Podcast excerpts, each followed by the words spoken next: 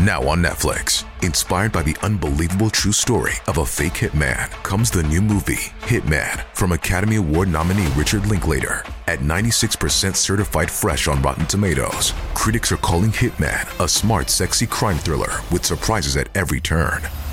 Starring Glen Powell and Adria Arjona, Hitman. Now playing on Netflix and in select theaters. Rated R.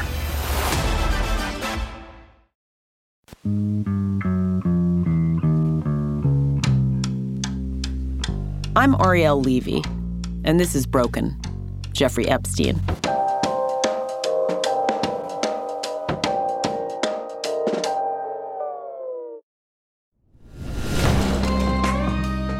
As we've been reporting the story of Jeffrey Epstein's life, many of you have wondered about his death. Epstein was found unresponsive at the Metropolitan Correctional Center in Manhattan, August 10, 2019. He was awaiting trial at the time. His death was ruled a suicide, but that hasn't stopped the questions surrounding it. So this week, for our season finale, a special report the jail where he spent his final days. Here's our executive producer, Adam Davidson. If you're listening to this show, I'm going to go ahead and assume that you know that Jeffrey Epstein was found dead back in August while he was waiting for his upcoming trial. You also know that there are a lot of questions about that death. So here's what we know with some degree of certainty. He was found at around 6:30 a.m. with a ligature, sort of a noose, made of torn strips from his bed sheet tied around his neck, the other end tied to the top of a bunk bed. He had been removed from suicide watch 11 days before. The guards assigned to his tier were overworked and not following protocol. In fact, the night of his death, there were only 18 guards on duty, with 750 inmates. The two guards assigned to Epstein's tier reportedly falsified records and were placed on administrative leave. New York City's chief medical examiner ruled that Epstein did kill himself. But Mark Epstein, Jeffrey's brother, hired Michael Baden, a forensic pathologist, to observe the initial autopsy. And last week, Baden gave an interview about his independent study and cast doubt on the medical examiner's report. Our special correspondent, Julie K. Brown, talked with Baden last week. Dr. Baden, he's a former New York City medical examiner, and he also is a very noted forensic pathologist who has handled some of the world's most famous cases, including uh, working with the commission on the death of John F. Kennedy. So he has done probably about 20,000 autopsies and is very experienced in these kinds of cases he recently, you know, went over everything that he was able to view, including some photographs, and has come to the conclusion that Mr. Epstein's injuries were more akin to murder or strangulation than they were to him committing suicide. Now, of course, the current medical examiner of New York City, Dr. Barbara Sampson, says no, no, it was suicide. So, how do we make sense of this? I mean, you and I aren't pathologists, and here we have two well regarded pathologists coming to very different conclusions. Well, I think it's very significant that you have a, a forensic pathologist as well regarded as Dr. Baden coming to a, a very uh, starkly different analysis of what happened to Mr. Epstein my experience with him, I dealt with him on a couple of different cases during my career, especially involving prison deaths, is that he's very thorough and you know, he isn't one of those people that comes to these kinds of conclusions lightly. I mean, he does his homework. And just to be clear, Baden's conclusions are that someone strangled him, but obviously that could be someone murdered him against Epstein's will or someone was hired by Epstein to kill him. Yeah, and he's been careful with how he frames it. He's saying that the injuries are more in keeping with homicidal strangulation. He is not saying this was a homicide. He's saying these injuries are questionable. And I do think that he raises a very important point in that by by concluding that it's a suicide, it closes the door on any further investigation into exactly how he died. So, Dr. Baden was hired by Mark Epstein, Jeffrey Epstein's brother. Does that taint his view in some way? Well, some people would call Dr. Baden these days a medical examiner for hire. Uh, certainly, there are plenty of experts and forensic pathologists who do this work. He has a very good reputation. It sounds to me, based on what Dr. Baden told me, there's some question there as to exactly how Mr. Epstein died. This has to be looked at in the whole sphere of what happened that day. We need to talk to people who worked in that prison. We need to talk to the other inmates who were in that wing when it happened. We need to look at more video. We need to understand that these injuries rarely occur when someone hangs themselves. What about that ligature, the specific instrument that he allegedly used to commit suicide? Where is that ligature? We don't even know if they saved it. Did they swab it for DNA? You know, it doesn't matter what side of this you are on, whether you think he committed suicide or whether he was murdered. These questions Dr. Baden has raised are all very, very important questions that we don't know the answer to. And his point is that we need to know the answers to this before we close the book and say he committed suicide. So, did Epstein kill himself? Was he killed? And more to the point, how was the most famous prisoner in America able to die in a federal jail in lower Manhattan, specifically designed to house and keep safe high value detainees? This is, after all, where Mexican cartel leader El Chapo Guzman was held, where Ramzi Yousef, the World Trade Center bomber, was held. How the hell did this happen? Let's take you inside the Metropolitan Correctional Center, that jail in Manhattan known as MCC, shortly after Epstein died. When I got there, like everything was really like just going haywire. And I actually had heard about it and I was like, there go MCC again. Larry Williams was transferred into MCC two days after Jeffrey Epstein died. Williams has actually been an inmate at MCC three separate times over the last 17 years. He said that all the prisoners at MCC were, like all of America, talking about Epstein's death, trying to figure out what had happened. Williams noted that in the days afterwards, there were just a lot more guards and official looking visitors than usual. Everybody's running in there and they're trying to cover each other. Larry said the prisoners, again, just like the rest of us, have been arguing over this issue. Was Epstein killed or did he kill himself? Although, Larry says, far more prisoners at MCC believe that Epstein was killed by guards. But for Larry, that's not really the question. If Epstein was murdered, he was killed because the jail is so poorly run that it's possible to kill someone easily. If he committed suicide, he did so because the jail is so awful that it crushes people and doesn't observe them well enough to prevent them from killing themselves. Larry himself was close to suicide when he was first locked up there. Either way you look at it, I feel the institution did it. Whether or not he killed himself, Epstein, or whatever the case may be, the jail still killed him. I grew up in Manhattan, born just shortly before the MCC was built, and I've walked by it or driven by it tons of times. I'd always look in that direction because it happens to be right next to the building where I got married. I've noticed it, but I've never known what it was. And that's exactly the point of its design. It actually has the same casting on the outside as the high school that you see as you cross over the Manhattan Bridge, but it's it's just it's nestled in the shadow of the federal courthouse. Like if you look closely, you can see barbed wire, but only from a certain angle. Emily Saul covers the courts for the New York Post and has reported on several inmates of MCC. She's never gone inside. No reporters, as far as we've been able to find out, have ever been allowed inside. But she's heard about what life is like in there from prisoners she's interviewed and from their lawyers and from what has become public from civil court cases complaint we constantly hear about the MCC is vermin infestation, rats and mice, mold on the ceilings, air that burns your throat, water that burns your throat. MCC is 12 stories high, a big, squat, brown building. It has 10 prison units, and some are worse than others.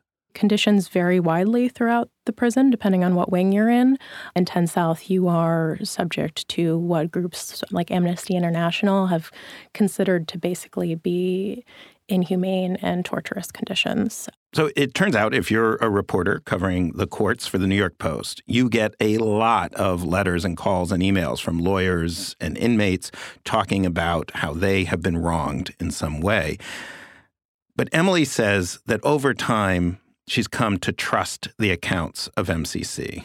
I mean, a single account like this you could dismiss, but this is it's habitual. We see it over and over and over again in conjunction with almost each and every case. You see lawyers filing on behalf of their clients because this is a pretrial facility and these people are still presumed innocent and they're living in absolute squalor. They're presumed innocent because all of these people are waiting for their trials. They've been indicted but not yet convicted. I personally find it strange that there's this giant building in Manhattan, the very center of American media and news, and we only pay attention to this very difficult, very odd place when someone famous goes in. El Chapo and Yousef, Bernie Madoff was there for a while, Paul Manafort, John Gotti. But every day for nearly 45 years, the place is filled with inmates who are not famous and are typical of most jails and prisons in the country. They're minority, poor, arrested not on violent crimes, but on drug charges. That's what brought Larry Williams there. He eventually pled guilty to dealing crack cocaine and is actually now out and pursuing his college degree.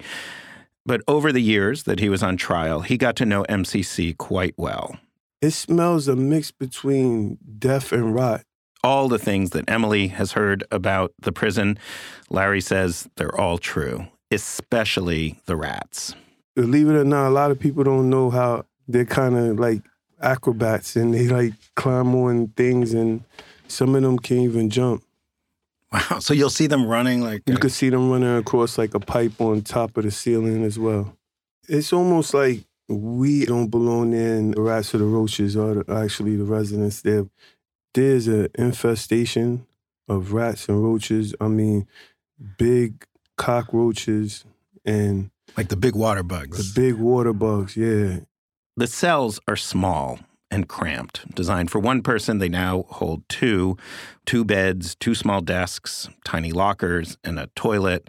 Larry Williams said you could barely pace around the room if you were alone, but if there's another person there, you really can't walk around at all. So picture Jeffrey Epstein's last day of freedom. He is on his private jet coming from his mansion in Paris. He lands in New Jersey, expected to be driven to his Upper East Side mansion. His mansion, by the way, has been estimated to be worth somewhere between 50 and 80 million dollars, which in inflation adjusted terms is almost as much money as it costs to build the entire MCC, which houses nearly 800 inmates. So, he's arrested and then he gets to MCC with its rats and its roaches and the mold on the ceiling and the mold in the water, it had to be an adjustment. It's huge. It's a huge physical adjustment, it's a huge mental adjustment. That's Catherine Linaweaver. She's retired now, but she was the warden of MCC in 2013 and 2014. And she says for anybody, their first time locked up is one of the most traumatic experiences anybody could imagine. You're not picking what you're going to eat. You're not picking what time you're going to eat. You're not picking who your doctor's going to be. You're not picking whether you can get a second opinion from another doctor. There's somebody telling you when to get up and somebody telling you when to go to bed. You're waiting in line for a telephone. You're waiting in line to get your medicine. You're waiting in line all day long for something. I could go on and on with the different things that change in your life that you no longer have control of that you took for granted your whole life. Linaweaver told me a surprising statistic. Suicide rates in jails, those are the places people are held before they are convicted, are seven times higher than suicide rates in prisons, the places you go once you've been convicted and sentenced. Now, this is surprising because people spend far more time in prison than in jail. And when they are in jail, they at least have the possibility of being found innocent and going home. But jails, and it seems especially the jail that is MCC, are incredibly traumatic places. That is where your life is first thrown into the turmoil of arrest, where you live with this profound uncertainty. And also, jails tend to not have the same rich array of services that some prisons have education, work, things you can do to take your mind off your conditions. And it is not just the smell and the roaches and the rats, though those things are awful. Although Linaweaver says that was not true when she was in charge. I can tell you that we had no more of a roach or a rodent problem than any other business or entity in New York City. In the entire time I was there, I did not see one rat, one mouse. We did have several occasions of sewage backups, but we immediately cleaned them up. You have a lot of people flushing a lot of things down toilets there that shouldn't necessarily be flushed down toilets, and that causes a backup. It seems possible, in fact, Larry Williams said it himself, that things have become far worse since Linaweaver has left her position, though it is hard to reconcile her rosier view of the place with the fact that so many prisoners and lawyers over so many years have made the same specific complaints rats, roaches, sewage, mold, indifferent staff. For Linaweaver, though, None of those conditions are necessary to explain Epstein's death. He is a classic type of inmate that would commit suicide. He was 66 years old, so he was going to do the rest of what remained of his life in prison. He was looking at a horrendous trial that was going to drag many people through some pretty nasty stuff. He was looking at a life of isolation because of the type of crime he committed. He is on the lower chain of the inmate hierarchy because inmates have daughters, inmates have wives, inmates have grandchildren. A pedophile is not someone they particularly respect. And to be real honest, someone who has lived a lifestyle of committing those types of crimes is more likely to take what I call the chicken's way out rather than face their justice. All staff at MCC go through training to help them spot inmates who may be suicidal, even employees like food service workers and teachers. And every employee has the ability to place an inmate on a suicide watch. But the signs you're looking for, they can be really small things. Inmates may begin just giving away items to other inmates, and you may or may not be aware of it. Uh, they may give away some of their commissary, and one staff may think, well, he probably owes a gambling debt, so he's given away his, you know, week's supply of potato chips. Where in fact, the inmate may think, I'm going to kill myself. I'm not going to need these potato chips. Now, most inmates, Linaweaver told me, don't have wills to rewrite. Epstein did, and two days before he died, he rewrote his will. He also deposited money in the commissary accounts of lots of prisoners. And he had tried before on July 23rd.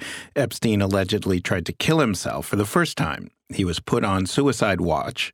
Linaweaver said suicide watch makes a difficult jail experience far, far worse. They're given a suicide smock uh, or blanket that's made out of a material that cannot be torn up and used for such a device. When we eh, give inmates something to eat with, we don't give them silverware. We give them things called sporks, but it's made out of material that if you try to melt it down, it will not melt and sharpen when you're on suicide watch, you have these continuous evaluations with a psychologist and you are monitored very closely. You've got somebody sitting and staring at you through a window about two feet away at absolutely every move you make. Whether it's going to the bathroom or using the shower or what other personal things you might be doing. And most people don't like that. Much has been made of the fact that Epstein was taken off suicide watch just six days after his initial attempt. But Linaweaver and the Bureau of Prisons told us that this is normal. Suicide Watch is supposed to be a very short term intervention, three to five days typically. And Linaweaver says that makes sense. Most people who try to kill themselves in prison do so at the peak of some psychological breakdown. And so those three to five days of constant observation, controlled movement, allow the crisis to pass. And so they start thinking about, well, you know, the suicide thing's not all it's cracked up to be. Most people have the endorphins, that fight or flight, self protection. Your body is telling itself you don't harm your own body. That is part of our innate nuclear makeup. So all of this through a little bit of time calms them down. Their sessions every few hours with the psychologist calms them down. So they come off a suicide watch. One interesting fact the people monitoring folks on Suicide Watch are not medical professionals. They're prison guards, often assisted by inmates. Low security designated inmates that are trained specifically for observation. Larry Williams had this job for a time. I don't know if it's because staffing reasons or whatever the case may be.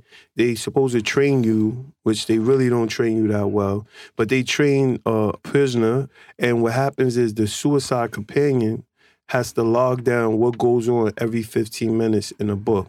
When you're the Suicide Watch companion, you're just sitting there staring at them? Uh, what I would do is I would try to engage them and talk to them and try to get them to understand that it's not worth it and that people feel the way they feel and that people actually moved on. But in, that's you you were thinking of killing yourself early in your incarceration. Right. right. So it's almost like it's almost like self-healing as well because as I'm talking to this individual that's contemplating or have tried to kill himself, I'm also telling myself that is not worth it and that this will pass. But the mental pressure that happens in that pretrial facility because they disconnect you from your family and they make it rough for you and your family to be able to speak to each other. So all this stuff is like a perfect makeup to make you give up. To want to kill yourself. Absolutely. How MCC became the dark place where Epstein died, and Julie K. Brown's theory of his death. Next. The following interview is being videotaped at the Dade County Public Safety Department, Miami Dade County, Florida. And, sir, would you identify yourself? My name is Robert F. Carter III. In 1976, a man in Florida tells a cop he has a confession to make. Arriving in Miami, I proceeded to do certain things that I considered to be necessary in the crime that I planned to commit. I was looking for a hitchhiker, potential victim. But instead of becoming his victim, I became his confidant, one of the people closest to him as he recounted and was tried for his horrific crimes. From Orbit Media and Sony Music Entertainment, listen to My Friend the Serial Killer. Subscribe on Apple Podcasts to binge all episodes now or listen weekly wherever you get your podcasts.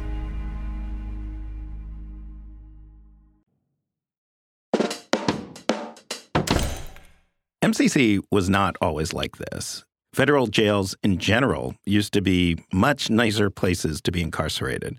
So much better that there were jokes about it. Club fed. I remember some prisons that had back in the day, they had a bowling alley or a little miniature putt putt golf.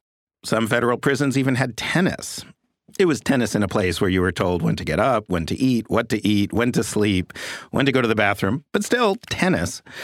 In 1970, there were about 20,000 inmates in Bureau of Prison facilities. Today, when the population of the United States is about a third bigger, there are nearly 10 times as many prisoners in Bureau of Prison lockups.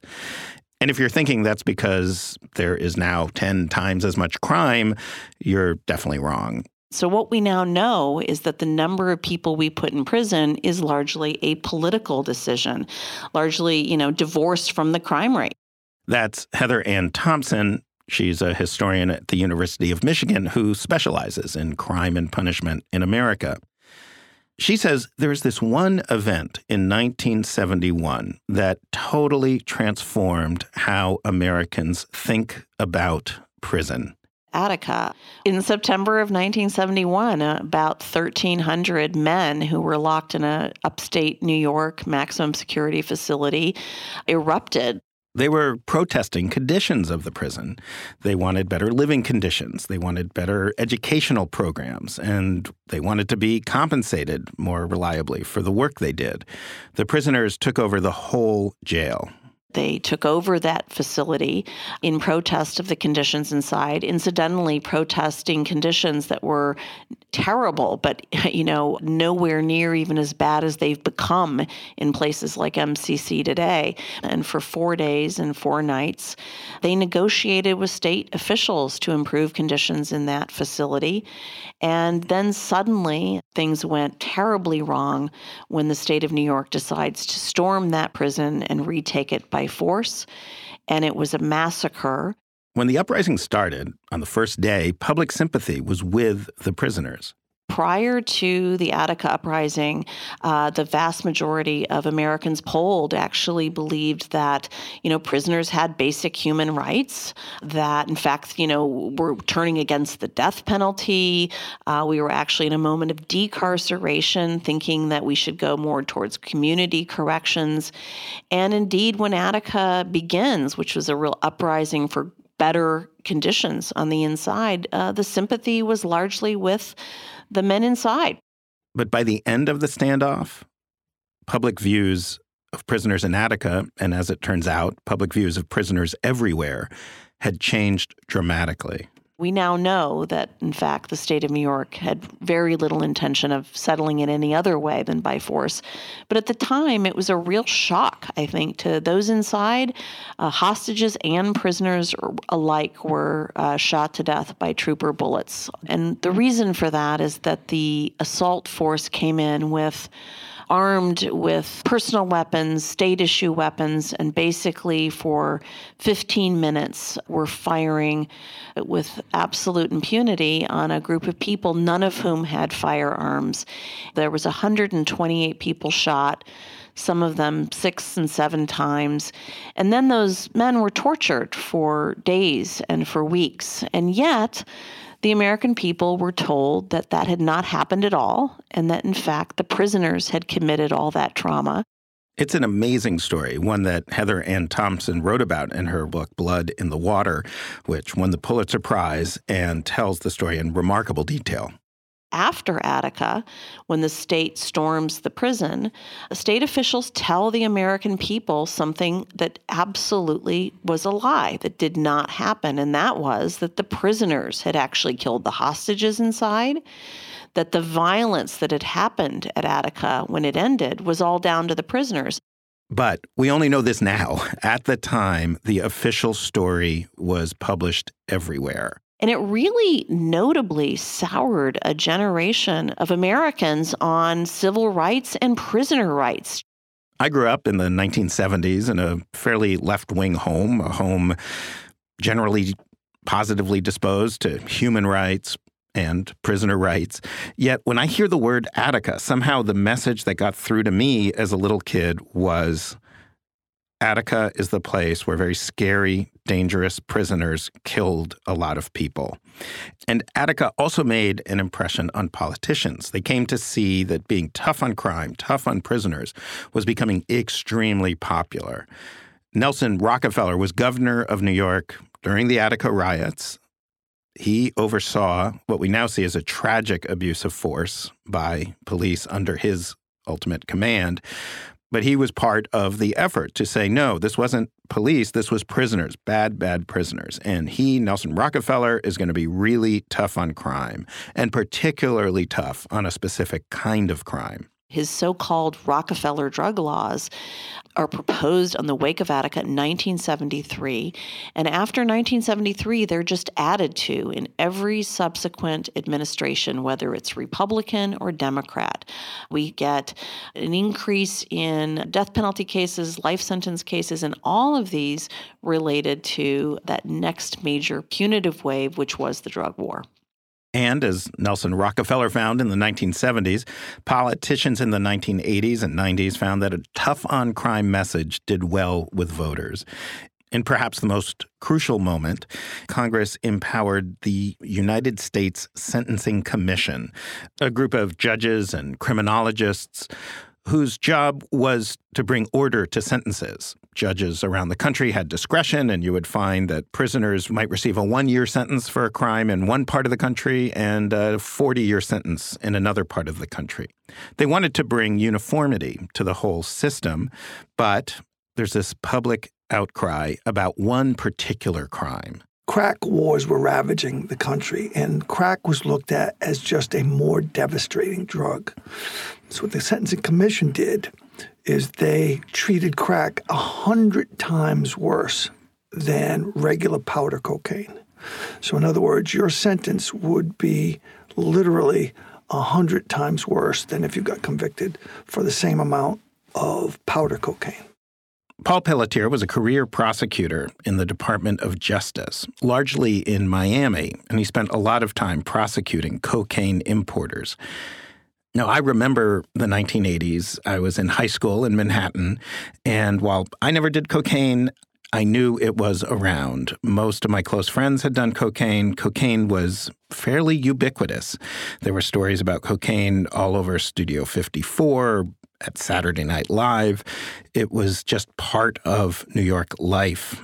And nobody I knew was worried about getting arrested, even though we knew that at that same time, on that same island of Manhattan, just north of 110th Street up in Harlem, young, poor black kids were getting arrested en masse for dealing a different form of cocaine, crack. But the 1980s were not the end of the increased tough on crime approach. Now, something that's come up in the current presidential campaign is the 1994 crime bill that Bill Clinton pushed through, in part, he says, because Joe Biden encouraged him to. Bill Clinton, a Democrat famous for taking at least some issues away from Republicans, called himself tough on crime, or specifically saying, no one can say I'm soft on crime. The 1994 law increased the number of police in the country, stiffened sentences for many offenders. It also increased the penalty for using drugs for ex offenders out on parole. It created worse conditions for prisoners by making education programs much harder to come by the Clinton crime bill is so significant because essentially it took what we had already been doing and escalated it dramatically. That is to say, take crimes that had already been on the books and make them much more illegal, give them much longer sentences, make it much harder to ever get out of prison. And the upshot of that was the most dramatic spike in incarceration in any one decade. So each decade, Politicians are creating the conditions for more people to be arrested with stiffer sentences.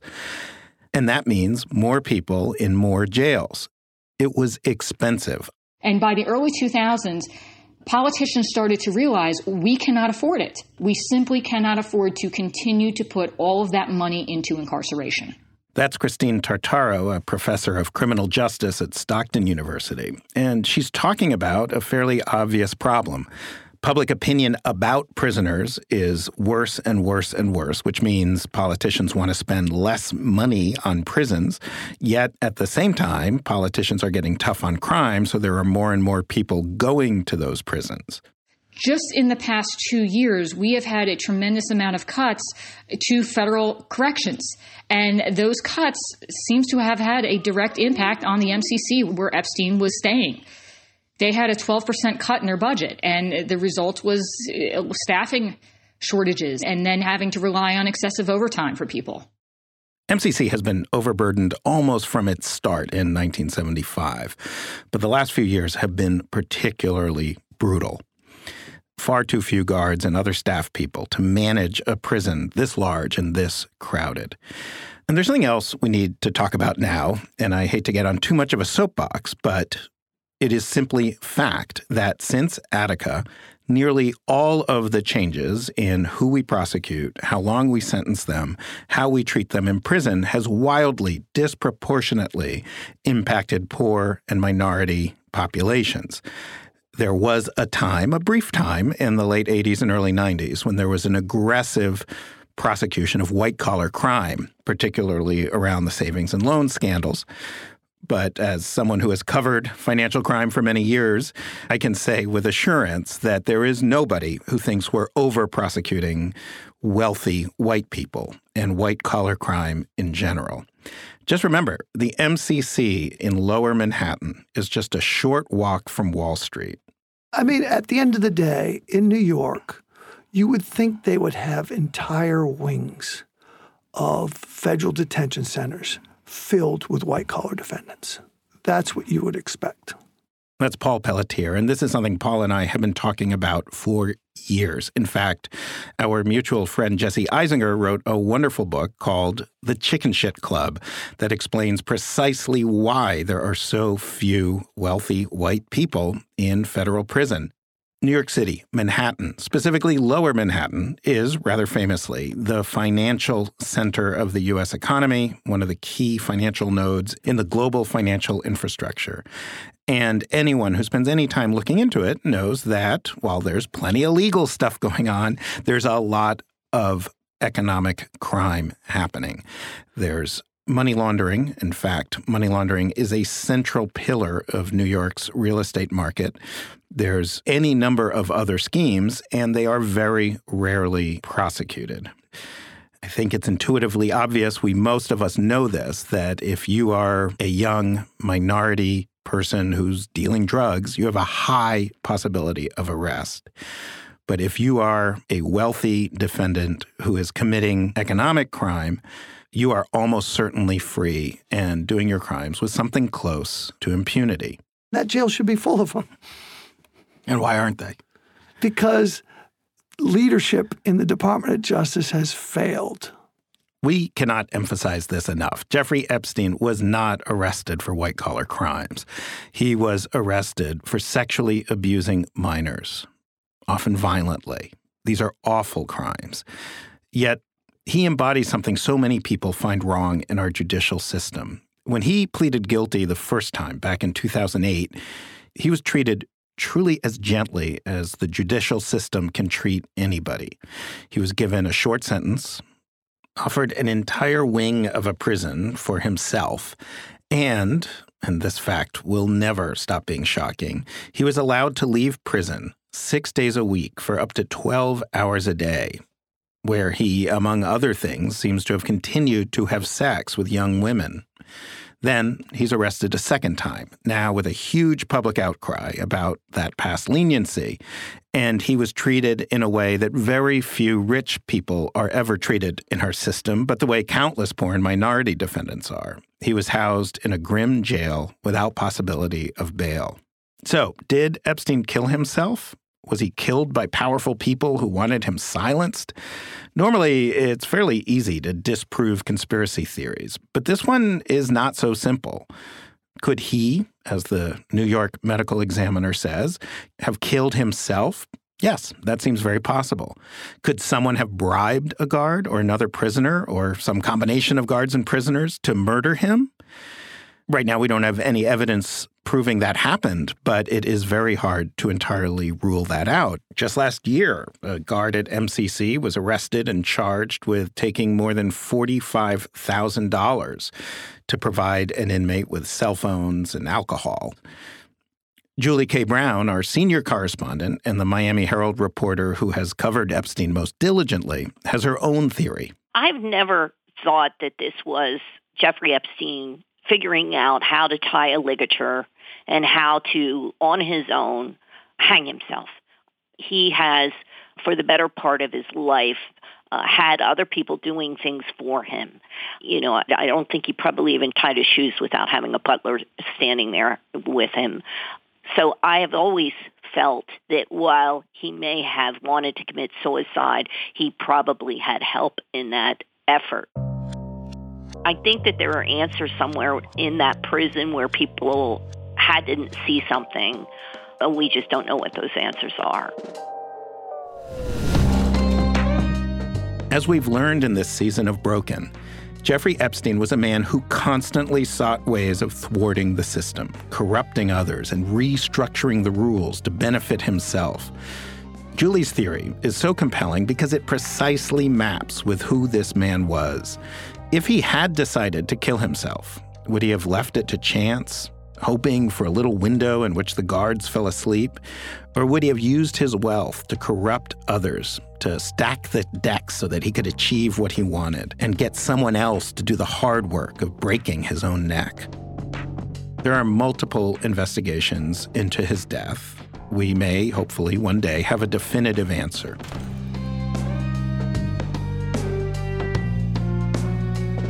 Adam Davidson is the executive producer of Broken, Jeffrey Epstein. Our show is produced by three Uncanny Four productions. Our senior producers are TJ Raphael and Krista Ripple. Dan Bobkoff is our showrunner. Production help this week from Jennifer Siegel, Lena Richards, and Jack Panyard. Jean Montalvo Lucar is our engineer, and Casey Holford composed the theme. Benjamin Kalen is our fact checker. Our special correspondent and executive producer is Julie K. Brown. Our other executive producers are Adam Davidson, Laura Mayer, Adam McKay, and Kevin Messick. What do you want to hear us cover in season two? Share your thoughts, your questions, and comments by emailing broken at 3uncanny4.com. Share your thoughts on Twitter with the hashtag broken Jeffrey Epstein. For Broken, I'm Ariel Levy.